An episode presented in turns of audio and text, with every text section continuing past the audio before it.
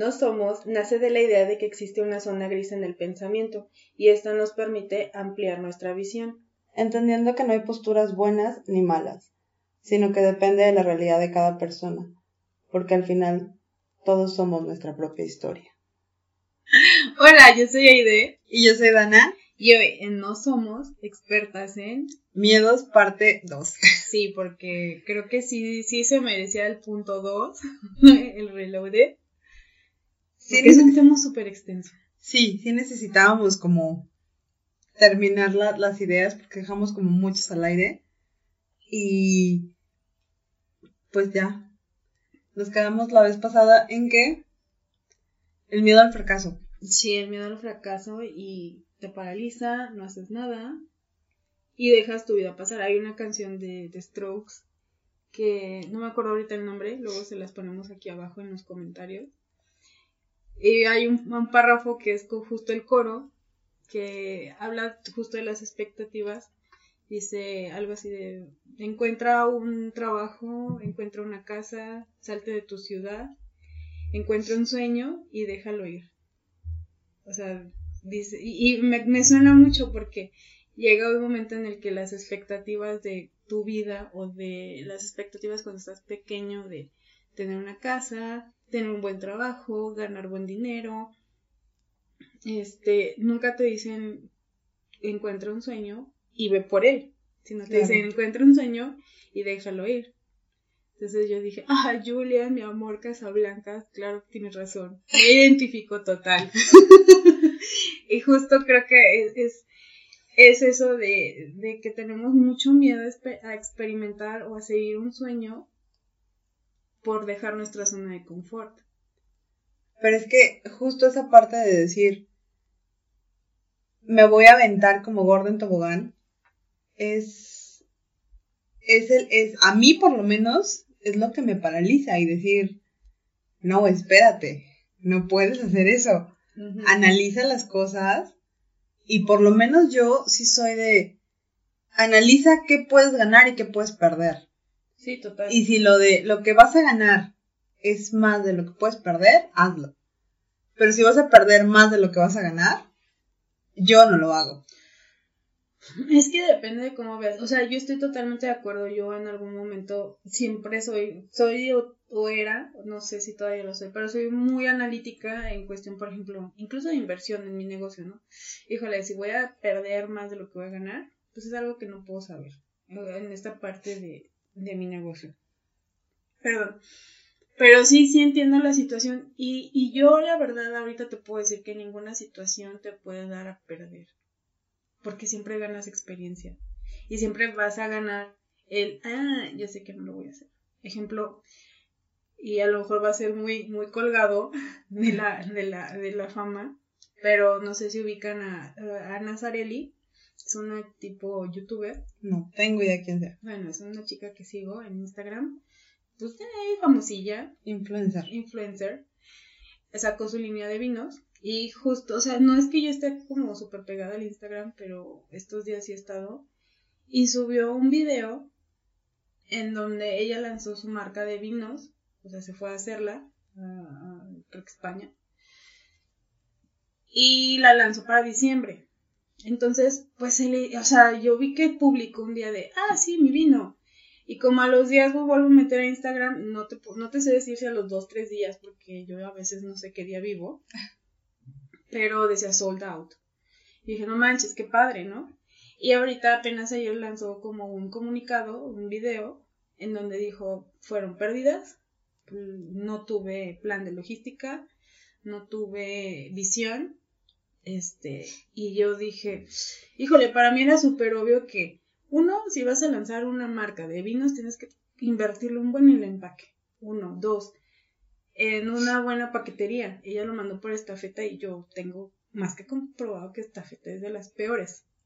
O sea, hashtag estafeta patrocínanos. no te creas. Ok, acabamos de perder un patrocinador. Muy bien. Pero no, o sea, lo que voy es, habla del empaque, habla de, y de la logística, o sea, yo también tengo súper medido en base a mi experiencia laboral y experiencia propia, que en diciembre todas las paqueterías se atrasan. ¿Por qué? Pues porque hay mucha demanda. Entonces, yo, yo le estaba platicando justo a mi mamá en la mañana. Si a mí, mi mamá le platiqué y me dice, es que eso es sentido común. Le dije, no, no todos tenemos un sentido común, no todos tenemos la experiencia. Yo tengo un amigo que dice, y me da mucha risa acá que lo leo. Tú sabes quién eres. Eh, que dice, el sentido común es el sentido menos común de los humanos. Eh, sí, exactamente. Fue lo que le dije a mi mamá. O sea, entonces, bueno, ¿qué, ¿a qué voy con esto? Y ella lo dijo en su comunicado, y si quieren irla a buscar, véanlo. Este, dice, a mí esto me va a parar. O sea, a mí este, este negocio que yo creé o que yo quise hacer me dio pérdidas económicas, en clientes, en credibilidad, y yo hice estos pasos para remediarlo y aprendí. Entonces, creo que si tú tienes esa actitud ante un problema, ya lo hiciste. Si estás en el punto de, híjole, mm, estadísticamente, porque llevamos probabilidad y estadísticamente voy a perder más de lo que voy a ganar. Ya la llevé para pasar de noche. yo sí pasé y me robaron mi libreta, profe, usted me robó mi libreta, yo lo sé. para los finales. Pero bueno, a lo que voy es, nosotros en nuestra mente creamos a veces una estadística de decir, híjole, siento que voy a perder más de lo que voy a ganar. Este, y si lo ves así, así va a ser. O sea, es ley. Si tú así lo ves, así va a pasar.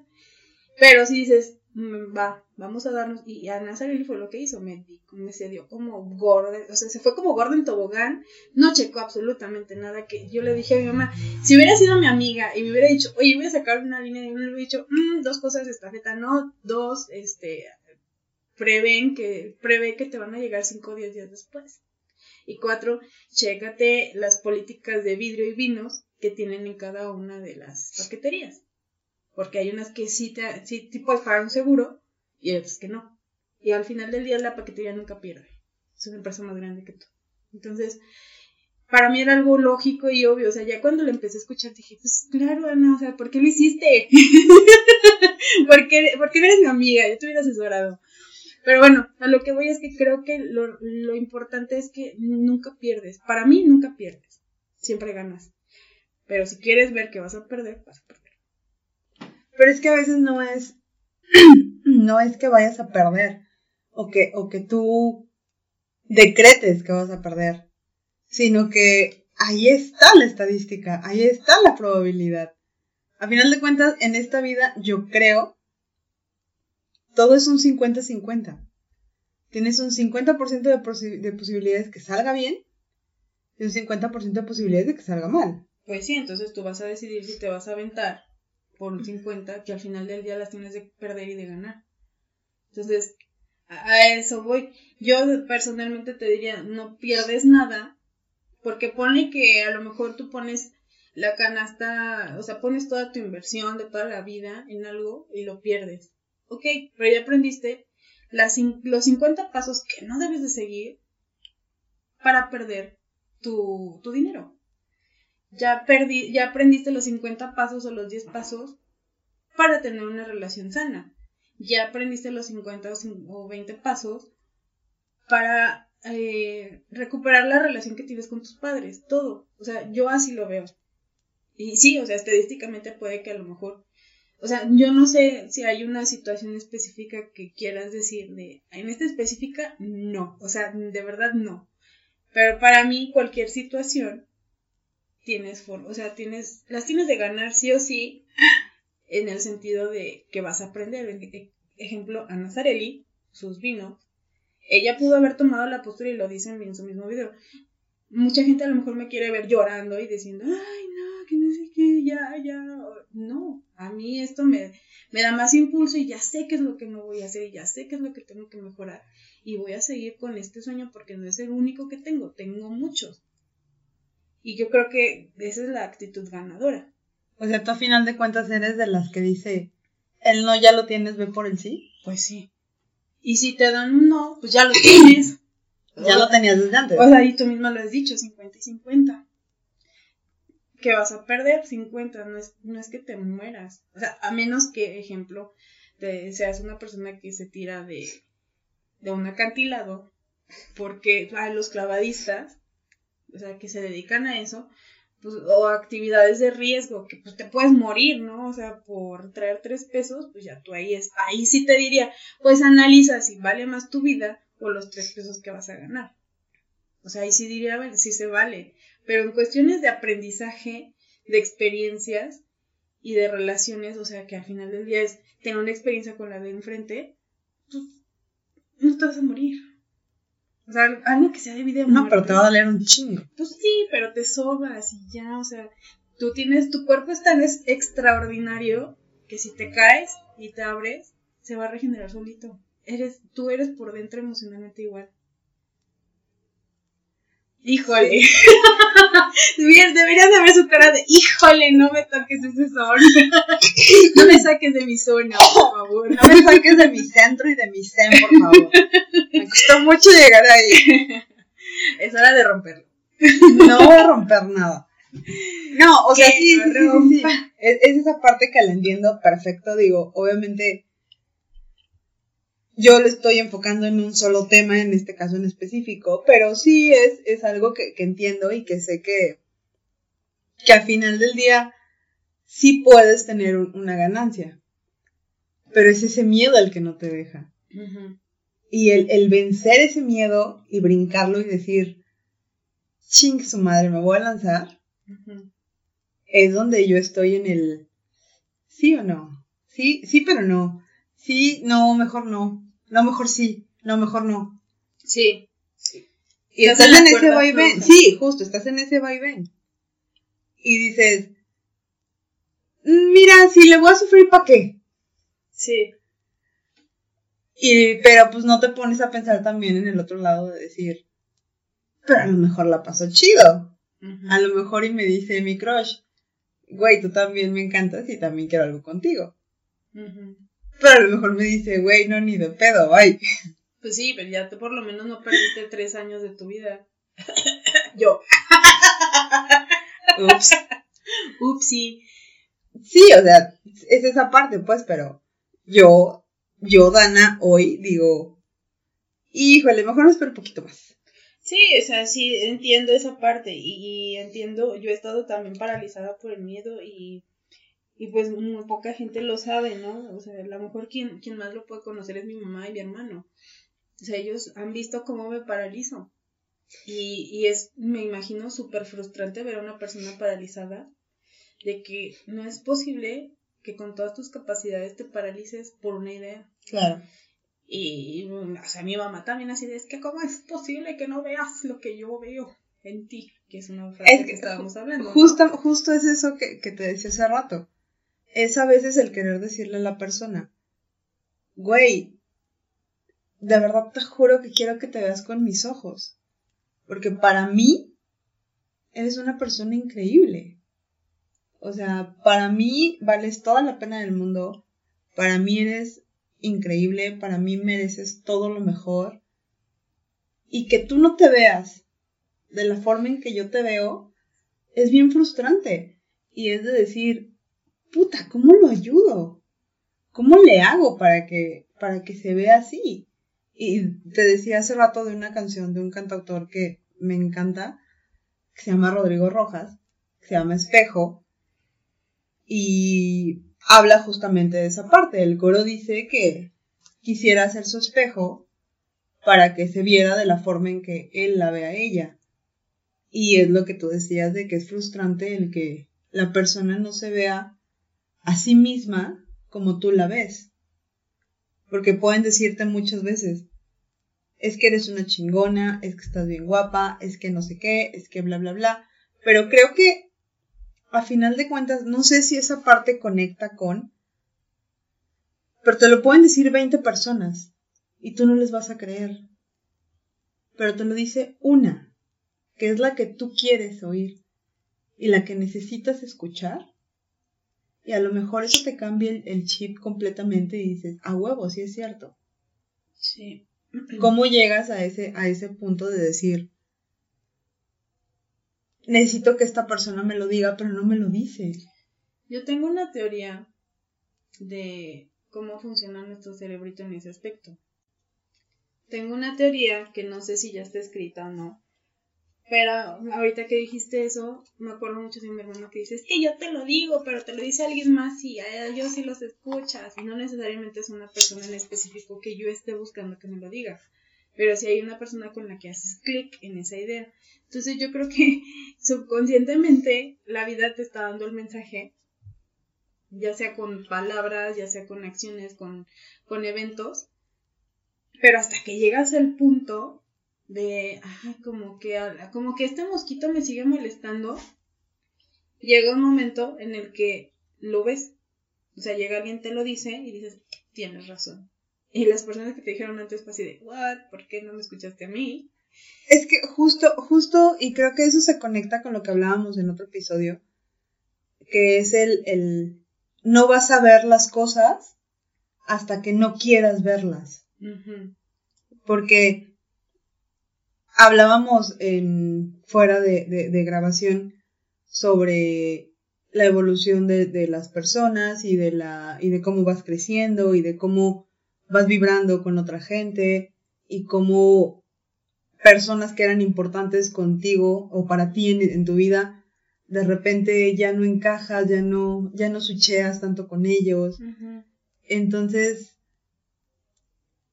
hablaba yo con mi mejor amigo de eso y le dije, es que he estado leyendo sobre esto, bla, bla, bla. Y él me dijo, güey, tengo años diciéndote de eso y nunca me hiciste caso.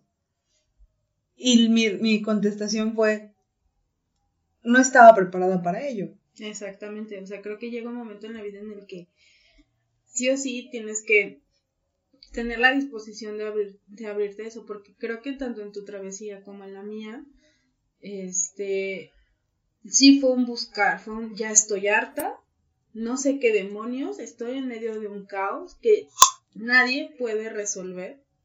Me. Justo. Y lo tengo que hacer yo sí o sí. Y así, y empieza con un tema súper, o sea, súper básico. Yo, por ejemplo, mi travesía la empecé simplemente con el hecho de que yo quiero, o sea, yo no entiendo por qué bajo y subo de peso, por qué bajo y subo, por qué hago tanto rebote. Ajá. Eh, obviamente sí sé pero llegó un punto en el que, ah, ¿qué hago? ¿Qué hago? O sea, ya fui al nutriólogo, ya fui a, ya empecé a ver este tema psicológico muy por encimita, pero ¿por qué? Entonces, justo encontré una chava, no me acuerdo cómo se llama, que hablaba de las emociones con, en relación al peso.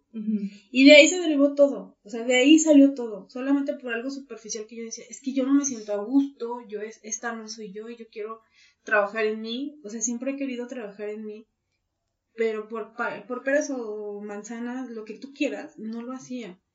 Entonces llegué justo a eso y eso desencadenó todo, pero es, y yo identifico que fue una necesidad mía de decir, mi vida está patas arriba, no me siento satisfecha, no me siento bien, estoy mal, reconocer que estoy mal, que tengo años sintiéndome así, y la información empieza a llegar.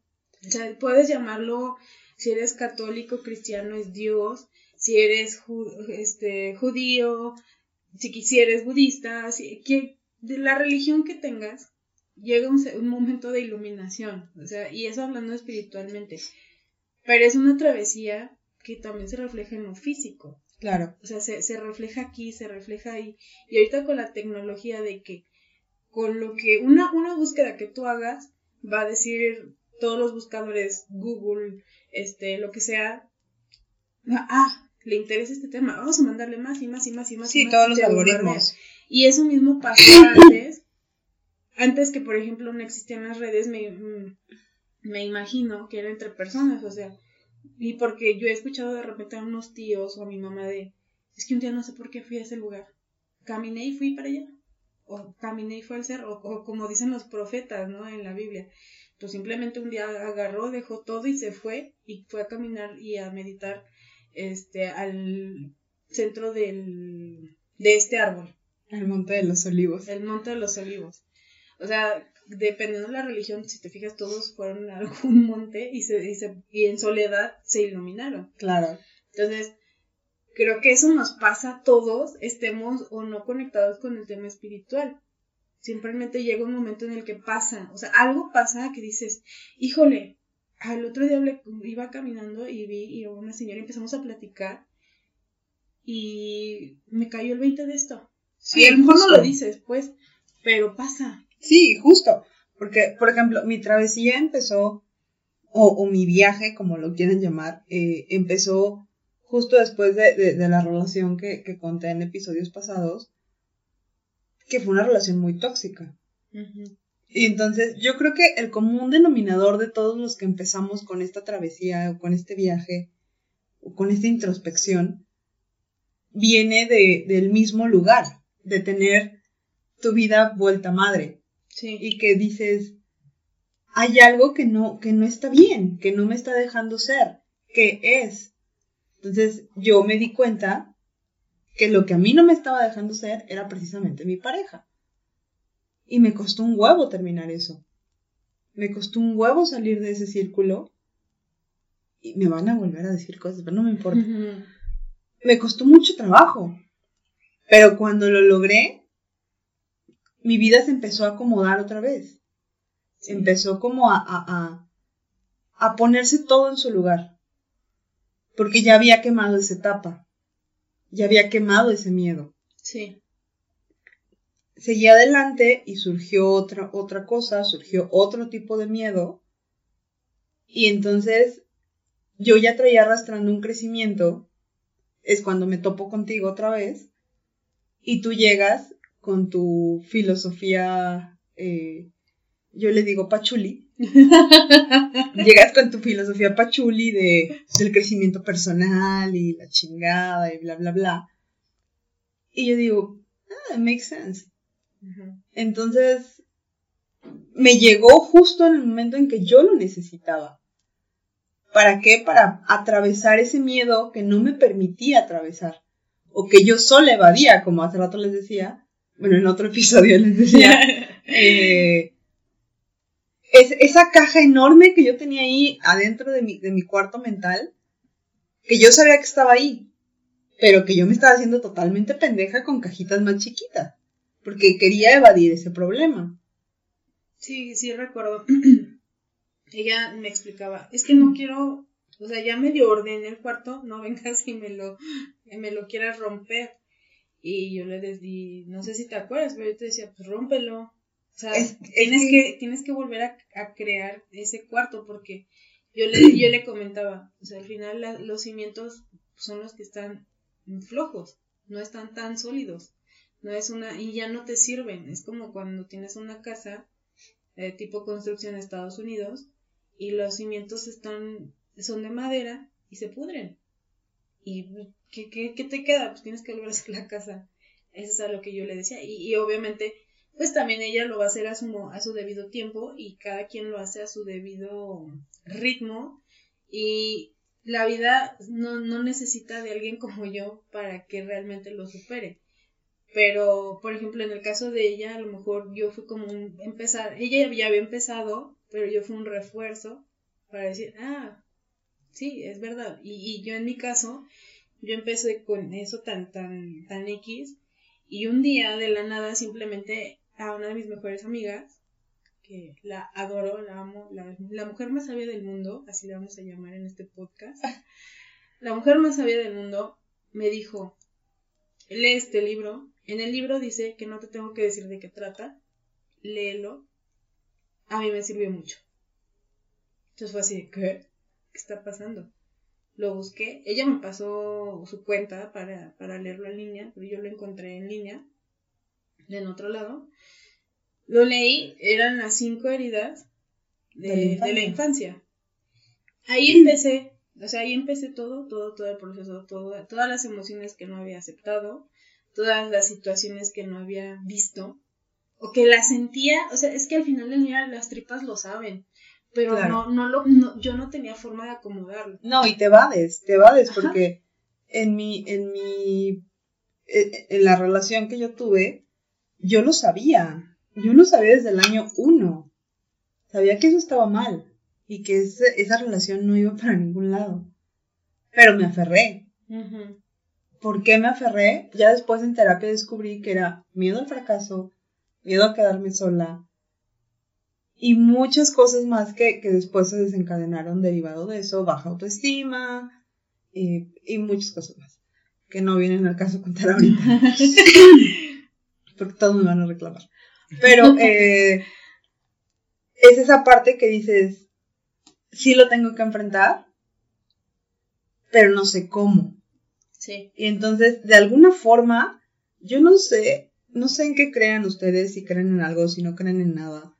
Pero de alguna forma, Dios, el universo, la vida, el destino, como quieran llamarlo, les acomodan las cosas de tal forma en que les llega la información cuando tiene que llegarles. Sí. Justo en el momento en que tiene que llegarles, porque justo en ese momento están preparados y están abiertos a entender esas cosas y a procesarlas. Es correcto. Y por eso si llegaron hasta aquí, a este podcast, a escuchar esta parte, pues es por algo. Y ojalá les pueda servir. Pero, y, ahorita regresando a los miedos, yo creo que es una de las, tra- las travesías más cañonas de todo el ser humano es ir superando cada, cada vez miedos. Y, y lo podemos ver tan banal como somos un jueguito de Tetris, somos un jueguito de Mario Bros.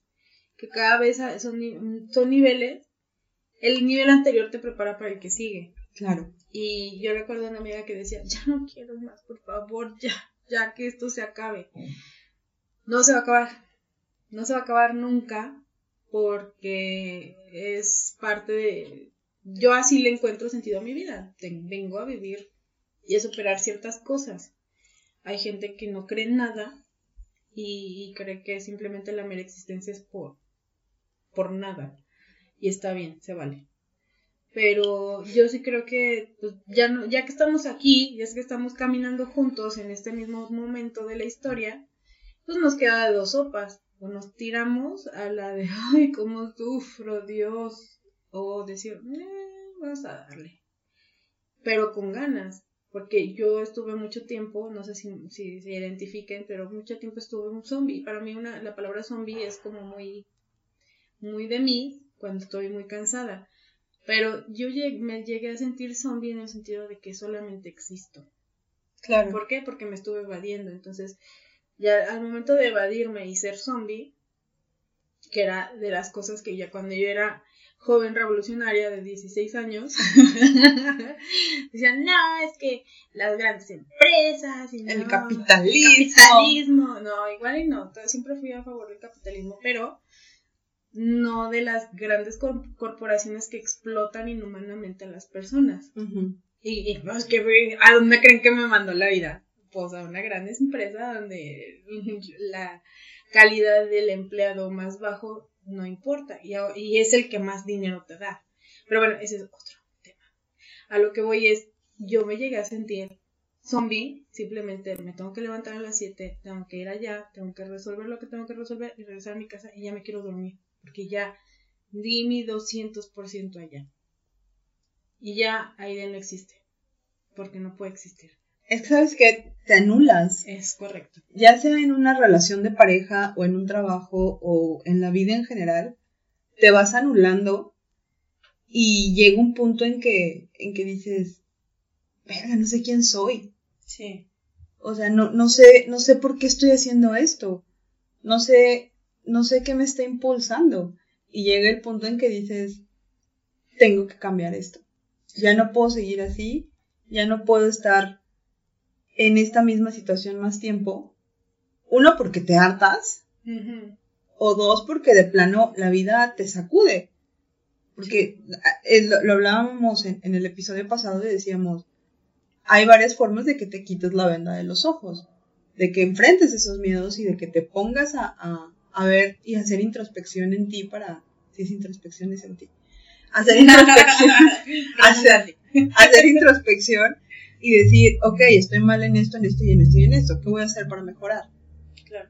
Pero no siempre es una persona, puede ser una situación, puede ser eh, un momento, una, un- una persona que a lo mejor ni conoces y que en ese momento dijo algo que te hizo clic en la cabeza y dijiste, claro, tiene todo el sentido del mundo.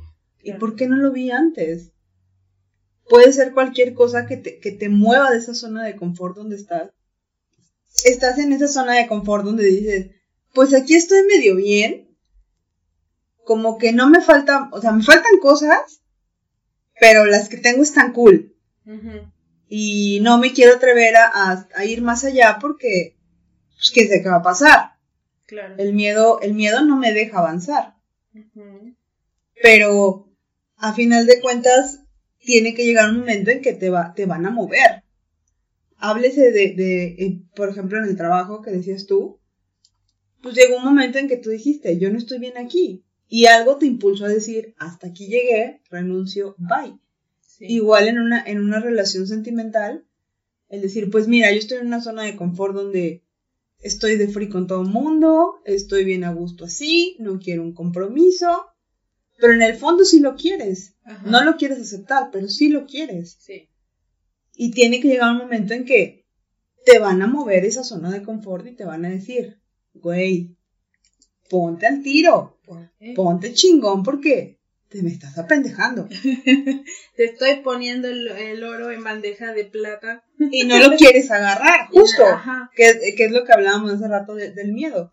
Puede llegar la persona más chingona a tu vida, la, la mejor persona del mundo, y tú no la puedes ver, o no la vas a saber aprovechar.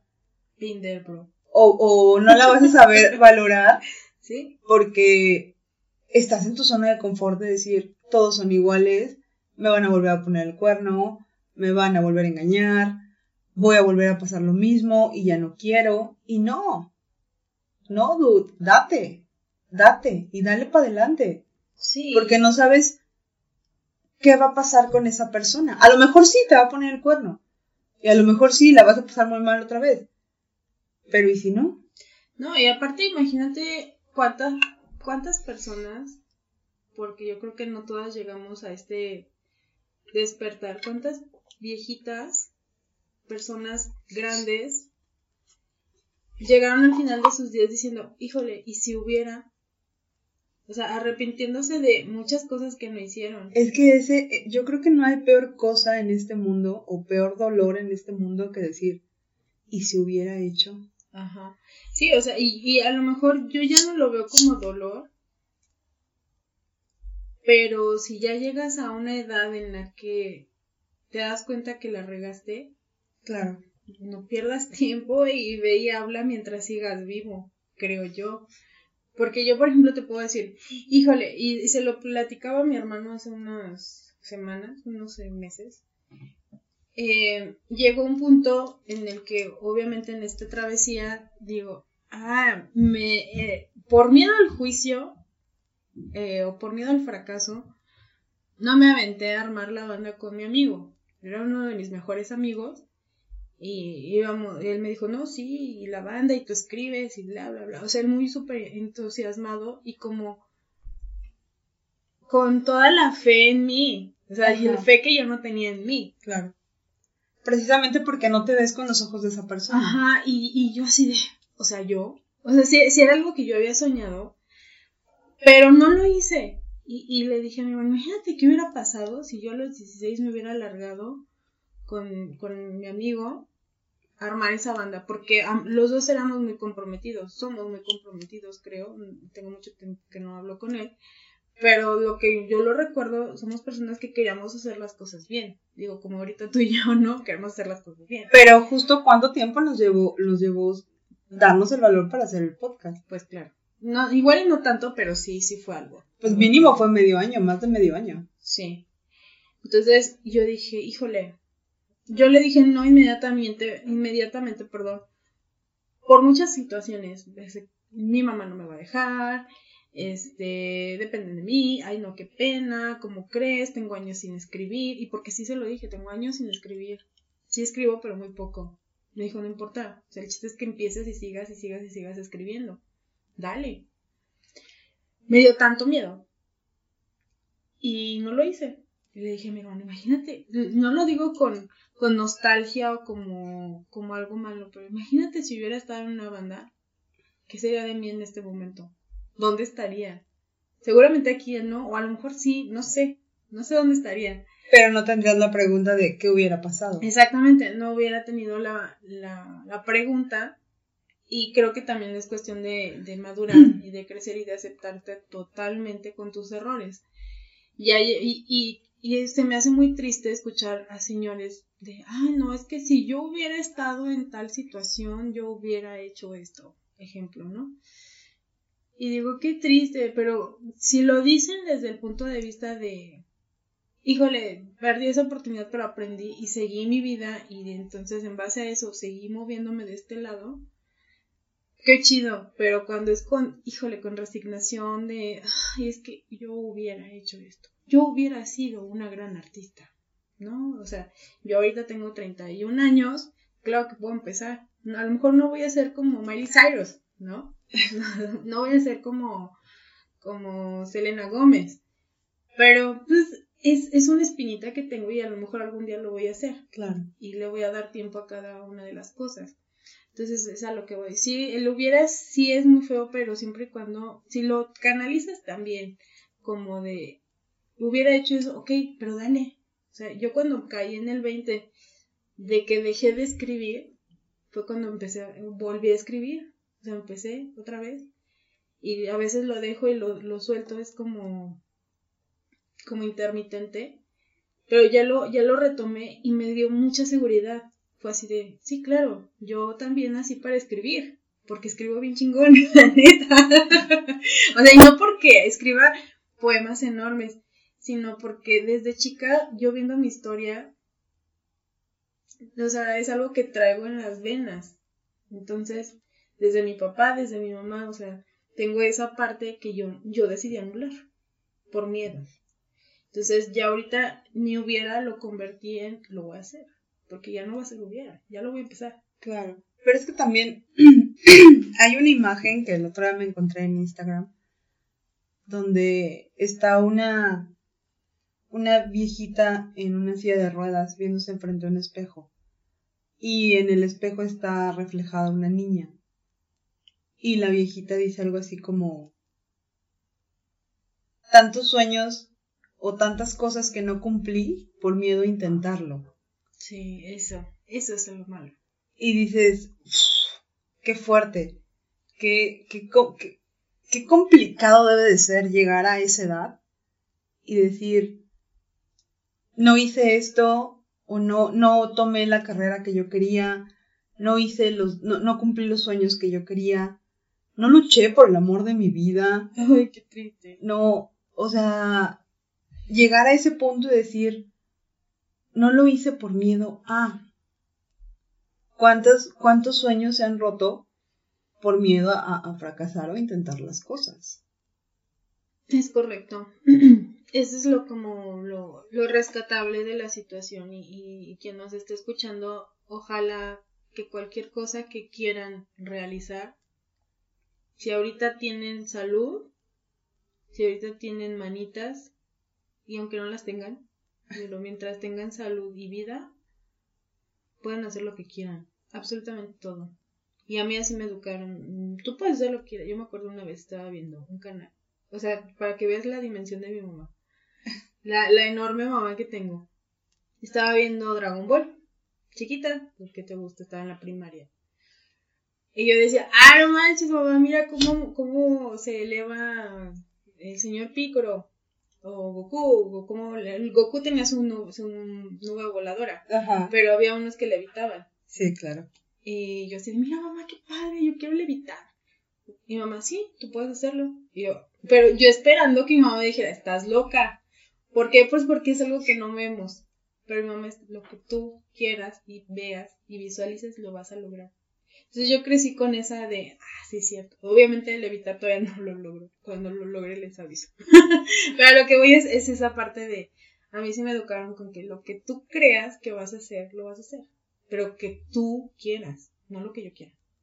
Pues que sabes qué pasa, yo creo que en ese aspecto muchos papás cortan las alas de sus hijos al decir, no puede ser esto, o de qué vas a vivir, eso no te va a dar para comer. Y hasta cierto punto es entendible que se preocupen por ese tipo de cosas, pero también por otro lado dices, güey, le estás truncando los sueños a tu hijo. Bueno, yo también tuve esa crisis. Mi mamá sí es muy fregona en cuestión de, de sueños, pero sí me llegó a pasar, o sea, yo quería estudiar desde siempre diseño de modas.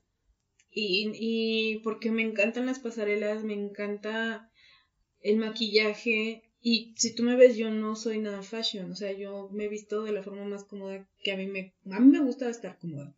Pero la, la, moda me gusta, me gustan las líneas, me gusta todo eso. Entonces yo le dije, mamá, yo quiero estudiar diseño de moda. Y mamá, ya. Y yo, ah, ¿por qué? ¿No? ¿De qué vas a vivir? ¿No? Sí, la, la frase típica de, de eso no se come. Ajá, y dije, bueno, quiero ser maestra. Híjole, este, segura, es que los niños, y es lo otro, yo, híjole. Y, y yo entiendo que eso lo hacen desde el punto de vista o desde el afán de, es que quiero proteger a mi hija. Pero tú a esa edad te, frustras. Sí. ok.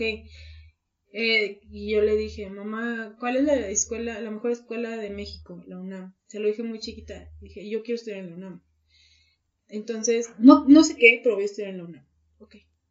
Ya cuando pasa, o sea, llega el momento en el que, ok, entonces ya no voy a estudiar diseño de modas, quiero estudiar diseño gráfico. No, es que eso qué, o sea, esa carrera qué, no sé qué, ahorita vivo del diseño gráfico, o sea, mamá. y después dije, bueno, está bien. Mi mamá, no, pues arquitectura como tu tío. Es una bella arte y, si tú quieres al final enfocarte y especializarte en otra cosa, lo puedes hacer. Dije, bueno, es buena negociación, es parte de, pero no es lo que quiero. Y yo en ese momento, pues sí, al final del día los papás pagan, ¿no? O sea, ahorita quien tiene el poder económico es ella. Ok. Bueno, me quiero ir a estudiar a la Ciudad de México arquitectura. Ne. No, no se puede. ¿Por qué? Mm, pues no se puede, no, no, no hay medios. Busca aquí algo. Y así es como llegó a, mi carrera. TCU en la expresión gráfica arquitectónica. O, o sea, la carrera la pasé en gris total. Y ya después, eh, cuando trabajo es cuando digo, ah, como que sí me gusta la arquitectura. o sea, está chida.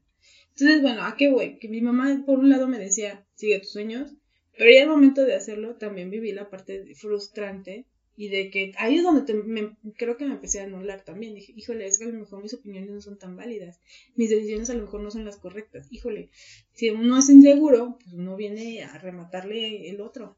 Y es cuestión de ti que, te, que realmente luches por tu sueño. Yo tengo una de mis mejores amigas que me acuerdo siempre que la ves, no te rindas, lucha por tus sueños. Y no importa, hazlo. No importa que te pelees con tus papás, hazlo. Y para mí era muy difícil enojarme con mi mamá. Fíjate, justamente a mí me pasó lo opuesto totalmente.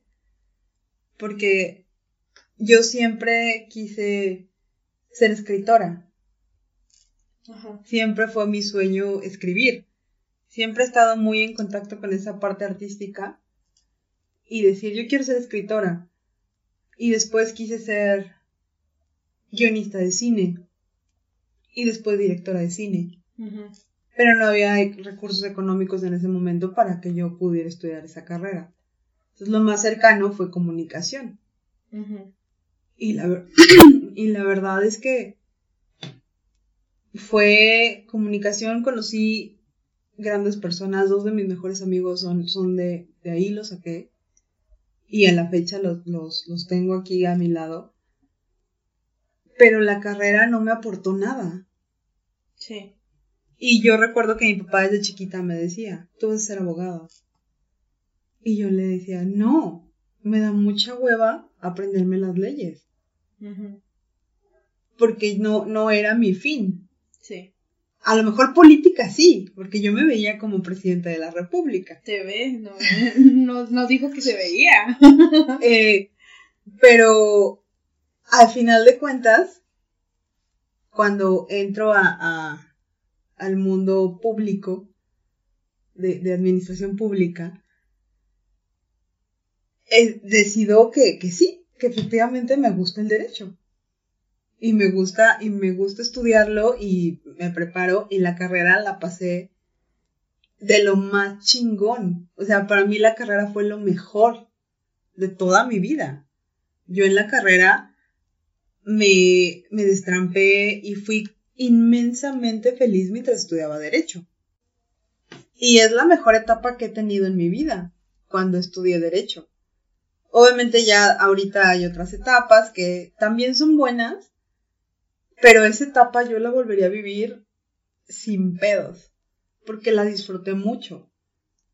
Y mis papás siempre fueron de, tú haz lo que puedas, tú vas siempre, siempre vas a, vas a poder hacer lo que tú quieres y no sé qué, y bla, bla, bla. Pero al final sí era una parte también de, sí puedo hacer lo que quieras, pero hasta aquí. Sí. O sea, ya más, ya más para allá no, porque no sabemos qué tan seguro sea, porque mis papás, sobre todo mi mamá, siempre fue muy sobreprotectora conmigo y siempre estaba ese, esa cosita de, por aquí no, porque te vas a caer. Y me caía, güey.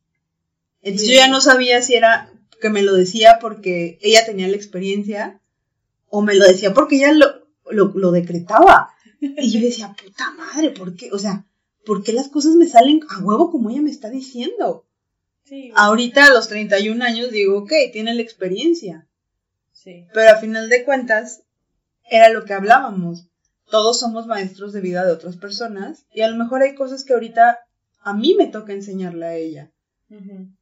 Y ahí es también un miedo de ella de decir, no, espérate, el adulto soy yo. Sí. Yo soy tu mamá. Sí. Y entiendo esa, esa parte de, de- de miedo de, de no querer dejarse ir sobre, sobre algún tema en específico, sobre alguna cosa, y decir, no, las cosas no son así, aunque sí lo sean. Sí, sí, es que bueno, al final del día entendemos, ahorita ya llegamos al punto de nuestras vidas en los que entendemos a nuestros papás, pero también ya entendemos que no necesitamos luchar nuestras propias batallas y está bien, y es bonito, y está bien. Y pues con la pena, papá, me voy a tener que dar en la torre, ¿no?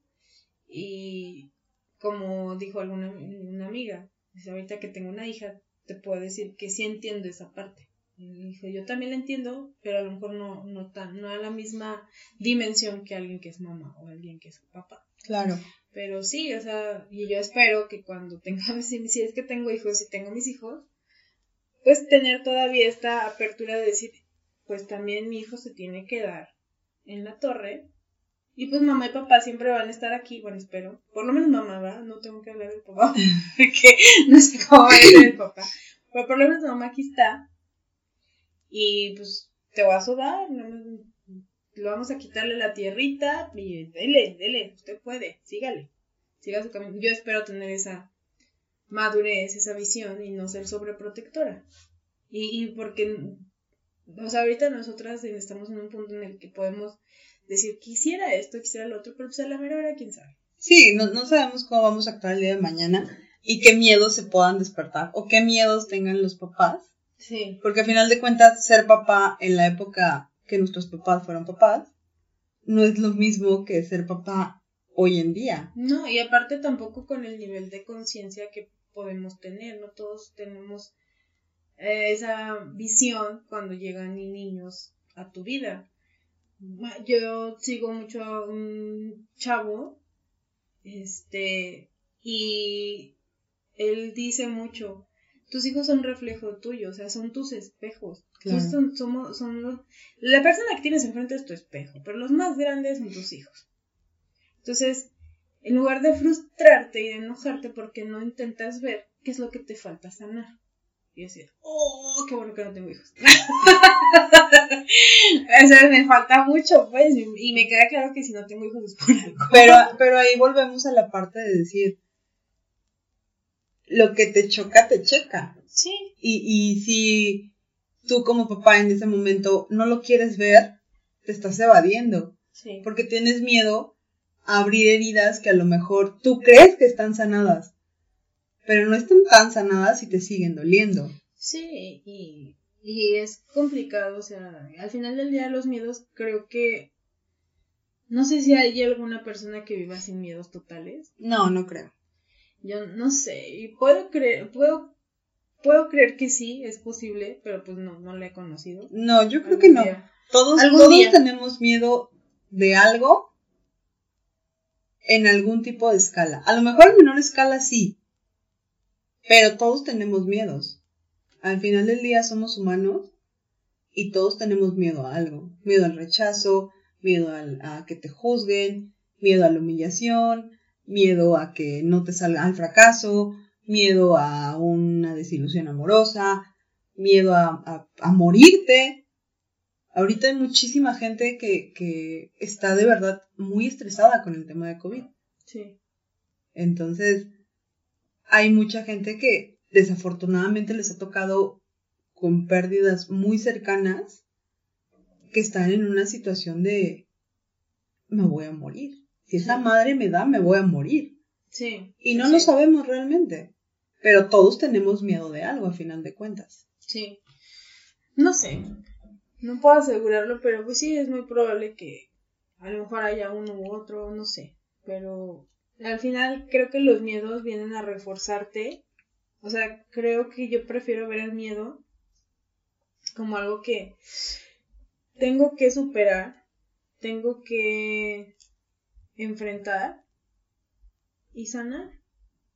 y si en el inter me caigo y me raspo, pues me toca respirar, levantarme, sacudirme y así como cuando eras niño, ¿no? Te caías y eh, cuando estabas con tus amigos creo que ni llorabas, era así de, ah, quiero, quiero seguir jugando. pero también a veces no llorabas por la pena. Bueno, sí, pero, pero también era, bueno, a mí muchas veces sí yo no lloré por pena y muchas otras lloré, no lloré porque quería seguir jugando, porque no me dolía tanto. Y pues, o sabes que también el miedo de, que te regañaran, ¿no? Por eso también no decías nada. Ah, por sí, claro. Mi mamá era de las típicas de primero te madre y luego averiguo qué pasó. no recuerdo mi mamá cómo era, pero pues como la, la neta es que no era tan, tan inquieta, ni mi hermano ni yo no, no éramos como niños traviesos. Éramos como muy tranquilos. Y si nos caíamos era así como, pues me caí porque estaba en el rancho y hay piedras, o sea, y no estoy acostumbrada a caminar. Y mi mamá alguna vez me llegó a explicar, tienes que fijarte más que tus primos al caminar, porque ellos están acostumbrados a caminar en piedras y tú no. Y así de, ah, no, yo, tampoco, yo tampoco era, era tan inquieta, pero siempre he sido muy torpe. ¿Sí? Entonces, mi mamá decía que yo daba tres pasos y me caía. Siempre me dijeron eso. Y siempre me partía mi madre. Entonces, es esa parte también de decir, date en la madre. Sí, sí, a eso vamos. Y, Como, es, que es, mira, yo creo que podemos eh, encerrarlo todo, lo del episodio pasado y este, en cuando un niño aprende a caminar. Cuando aprendes a vivir, es igual que cuando aprendes a caminar cuando eres niño. Te vas a caer. Y te vas a partir tu madre. Sí. Y a lo mejor tu papá está ahí para amortiguar un madrazo, o tu mamá está ahí para amortiguar un madrazo, pero no va a estar siempre para amortiguar tus madrazos. Te vas a caer, te vas a partir tu madre. Sí. Cuando aprendes a patinar, cuando aprendes a andar en bicicleta, te vas a caer. ¿Cómo aprendes a hacer las cosas bien? Cayéndote muchas veces. Sí. Es lo mismo con la vida y con superar los miedos. Lo vas, vas a cometer los errores muchas veces. A lo mejor no el mismo, diferente. Pero lo vas a tener que hacer para poder acceder al siguiente nivel. Sí, ojo, tampoco es romantizar las heridas y, romantizar el, el tema de que es que yo fallando aprendo. No, porque hay mucha gente que se escuda también en eso. O sea, me ha tocado escuchar de, no, es que yo me caí deliberadamente y, salí adelante y romantizan su historia como que, no, no es romantizarle, es simplemente eh, aceptar, aceptar que no siempre las cosas te van a salir bien, no siempre eres perfecto y no naciste para ser perfecto ni, ni, ni no cometer errores. Mi mamá dice una frase que me gusta mucho no naciste para ser perfecto, naciste para ser feliz. Sí, sí, exactamente. Y muchas veces no nos enseñan o no sabemos qué es la felicidad. La podemos definir en base a nuestra poca o mucha experiencia. Pero al final del día yo defino que la felicidad es vivir, vivirla como, como bajo tus reglas, Al final de cuentas, cada quien tiene una, una idea diferente de lo que es la felicidad. Sí, y eso es otro tema. Para, para muchas personas, ser feliz va a ser pues, tener una familia, tener hijos, tener un perro, tener casa, tener un carro. Para otras personas, ser feliz es hacer lo que les gusta aunque no les genere un peso. Sí. Para otras va a ser vivir solamente con sus perros. Y eso es una gama enorme de posibilidades de qué es lo que te hace feliz a ti. Sí, yo creo que eso sí es otro podcast. O sea, este sí es la felicidad y cómo, cómo la definimos. Pero bueno, Hay, hay un comediante que se llama Quique Vázquez y que además de comediante, además de comediante es psicólogo. Y hay una frase que dice que me mama cada que la dice. No vemos las cosas como son, vemos las cosas como somos. Es correcto. Sí, exactamente. O sea, Cuando yo oí esa frase me voló la cabeza. dijiste, "What?". Sí, o sea, en ese momento me switchó todo y dije, tienes razón, es correcto. Cada quien ve las cosas conforme su propia historia. Sí, y al final en nuestra historia, en mi caso, en, la- en los miedos en mi historia, sí han sido difíciles, sí han sido, no, no es todo color de rosa, sí hay días que lloras, y está bien, Y es normal. y es normal. Sea, pero no, no por eso ya dejo que me paralicen. Cuando me detecto que me paraliza, es cuando digo, "Mm, creo que aquí hay algo, aquí hay algo que tengo que. Entonces, para mí, mi foco rojo para saber qué era lo que decías o preguntabas hace rato, ¿cómo identificas que tienes que superar un miedo? Yo personalmente cuando me, siento paralizada, que no me puedo mover, es porque algo tengo que cambiar y tengo que seguir caminando. Es como que te, te vas caminando en una arena y cada vez la arena se empieza a hacer más pesada. Si se está haciendo pesada es porque algo tengo que cambiar. Al- algún miedo tengo que superar y tengo que brincar. A final de cuentas, como dice el dicho, lo que te da miedo es una clara señal de, de qué es lo siguiente que tienes que hacer. Sí, es correcto. Entonces, bueno, yo creo que aquí cerramos con el tema del miedo. No sé ustedes que nos están escuchando si creen que nos faltó alguna parte y si nos faltó algo, déjenlo en los comentarios. Pero bueno, al final del día mi posición es benditos miedos. Me han, me han ayudado más de lo que yo creía en su momento. Benditos y malditos. Yo creo, yo creo que sí, el miedo te ayuda a, a salir de muchas cosas si lo sabes manejar. sí. Si no lo sabes manejar, te va a paralizar y te va a dar para abajo y no va a estar tan chido. No, pero vas a llegar a un fondo. Siempre llegas a un fondo. Y creo que ya cuando llegas al fondo es cuando dices, eh, makes sense. Ya En- sé, ya entendí. I Sí, get it. pero procuremos no llegar al fondo. Sí, todos quisiéramos que nadie tocara el fondo que cada quien tocamos. Pero como decimos, cada quien tenemos nuestra historia y cada quien tenemos una profundidad diferente. Y es bonito y está bien. Y no es romantizar tampoco el miedo, es simplemente aceptarlo como es. Un momento o una situación que parte de una emoción o un, sí, una emoción personal y que tenemos que superar. Estamos aquí para superar miedos, no para cargarnos más a la bolsa, porque va a llegar un día en el que se va a romper la bolsa y se, te va a romper la espalda. Y te vas a romper tú. Y pues sí, por ende tú. Entonces, chicos, no dejen que su saquito se llene de miedos. Vayan con los más leves. Y ya van, todo ese efecto dominó y todo se va a empezar a acomodar. Y va a llegar un día en el que el saco de 100 piedritas van a ser 10. Y van a decir, oye, no era tan difícil. O sí, fue difícil, pero, valió la pena. No, y valió la pena total. Claro. ¿O no? Así que enfrenta tu miedo, haz el hazte el tatuaje, hazte la perforación, dile a la persona que la amas, Canta, baila, baila, escribe, escribe, haz lo que, lo que te da miedo haz un podcast. y ya, nos vemos. Suscríbanse, comenten, Los queremos mucho. nos vemos la próxima semana. Bye. Bye.